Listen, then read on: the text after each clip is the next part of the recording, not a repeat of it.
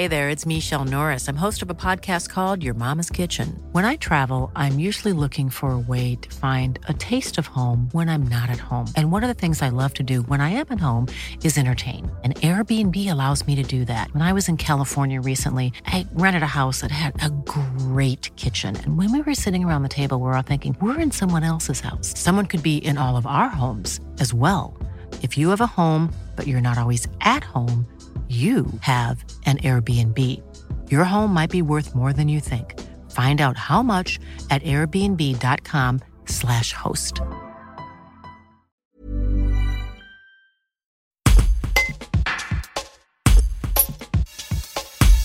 Paul Reynard publie son deuxième livre, 2035. Dans ce roman d'anticipation, le gouvernement décide d'exploiter le gaz de schiste avec un premier forage prévu près de Saint-Montan, en Sud-Ardèche. Dans la vie, Paul Reynard fait partie des activistes ardéchois qui ont obtenu l'annulation des permis d'exploration après une longue lutte entre 2011 et 2017. La volonté d'exploiter le gaz de schiste peut-elle revenir? Comment et pourquoi a-t-il décidé d'écrire ce roman? Entretien dans ce reportage de Laure Fuma. Au départ, je, pensais écrire un, historique de, la lutte contre le gaz de schiste, et puis, et puis euh, j'y arrivais pas, en fait. Et donc, je me suis dit qu'en en, reportant ça en 2035, en faisant intervenir des ex-militants qui avaient lutté entre 2011 et 2017, on pourrait en même temps raconter aussi ce qui s'était passé à cette époque-là. Donc l'idée est venue comme ça. Et puis là, aujourd'hui, bah, aujourd'hui, aujourd'hui, euh, le, collectif continue à exister. Euh, les militants sont toujours là. Et, si le gaz de schiste revenait, comme c'est le cas en 2035 dans, mon roman, euh, je pense que la mobilisation serait de nouveau pleine. Vous n'avez pas d'inquiétude Vous sentez aujourd'hui que les gens sont toujours en veille? Les gens sont en veille aujourd'hui. Euh, tout le monde, euh, nos, listes sont toujours, euh, les listes du collectif, d'abonnés au collectif sont toujours énormes. les gens sont toujours là et nous posent toujours des questions.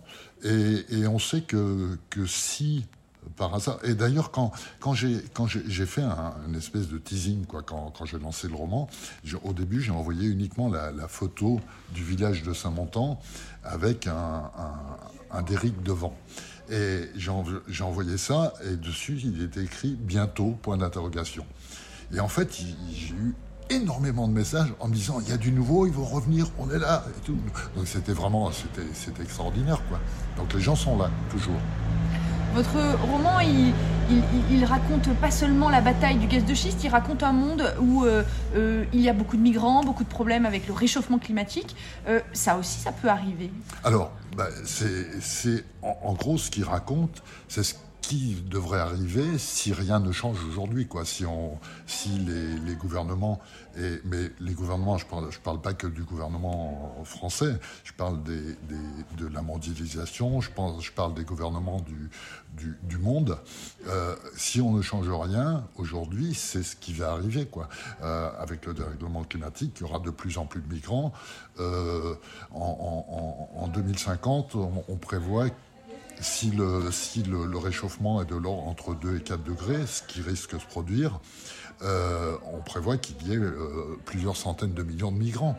Donc euh, ça, ça va arriver si on on bouge pas aujourd'hui. la vie va devenir impossible.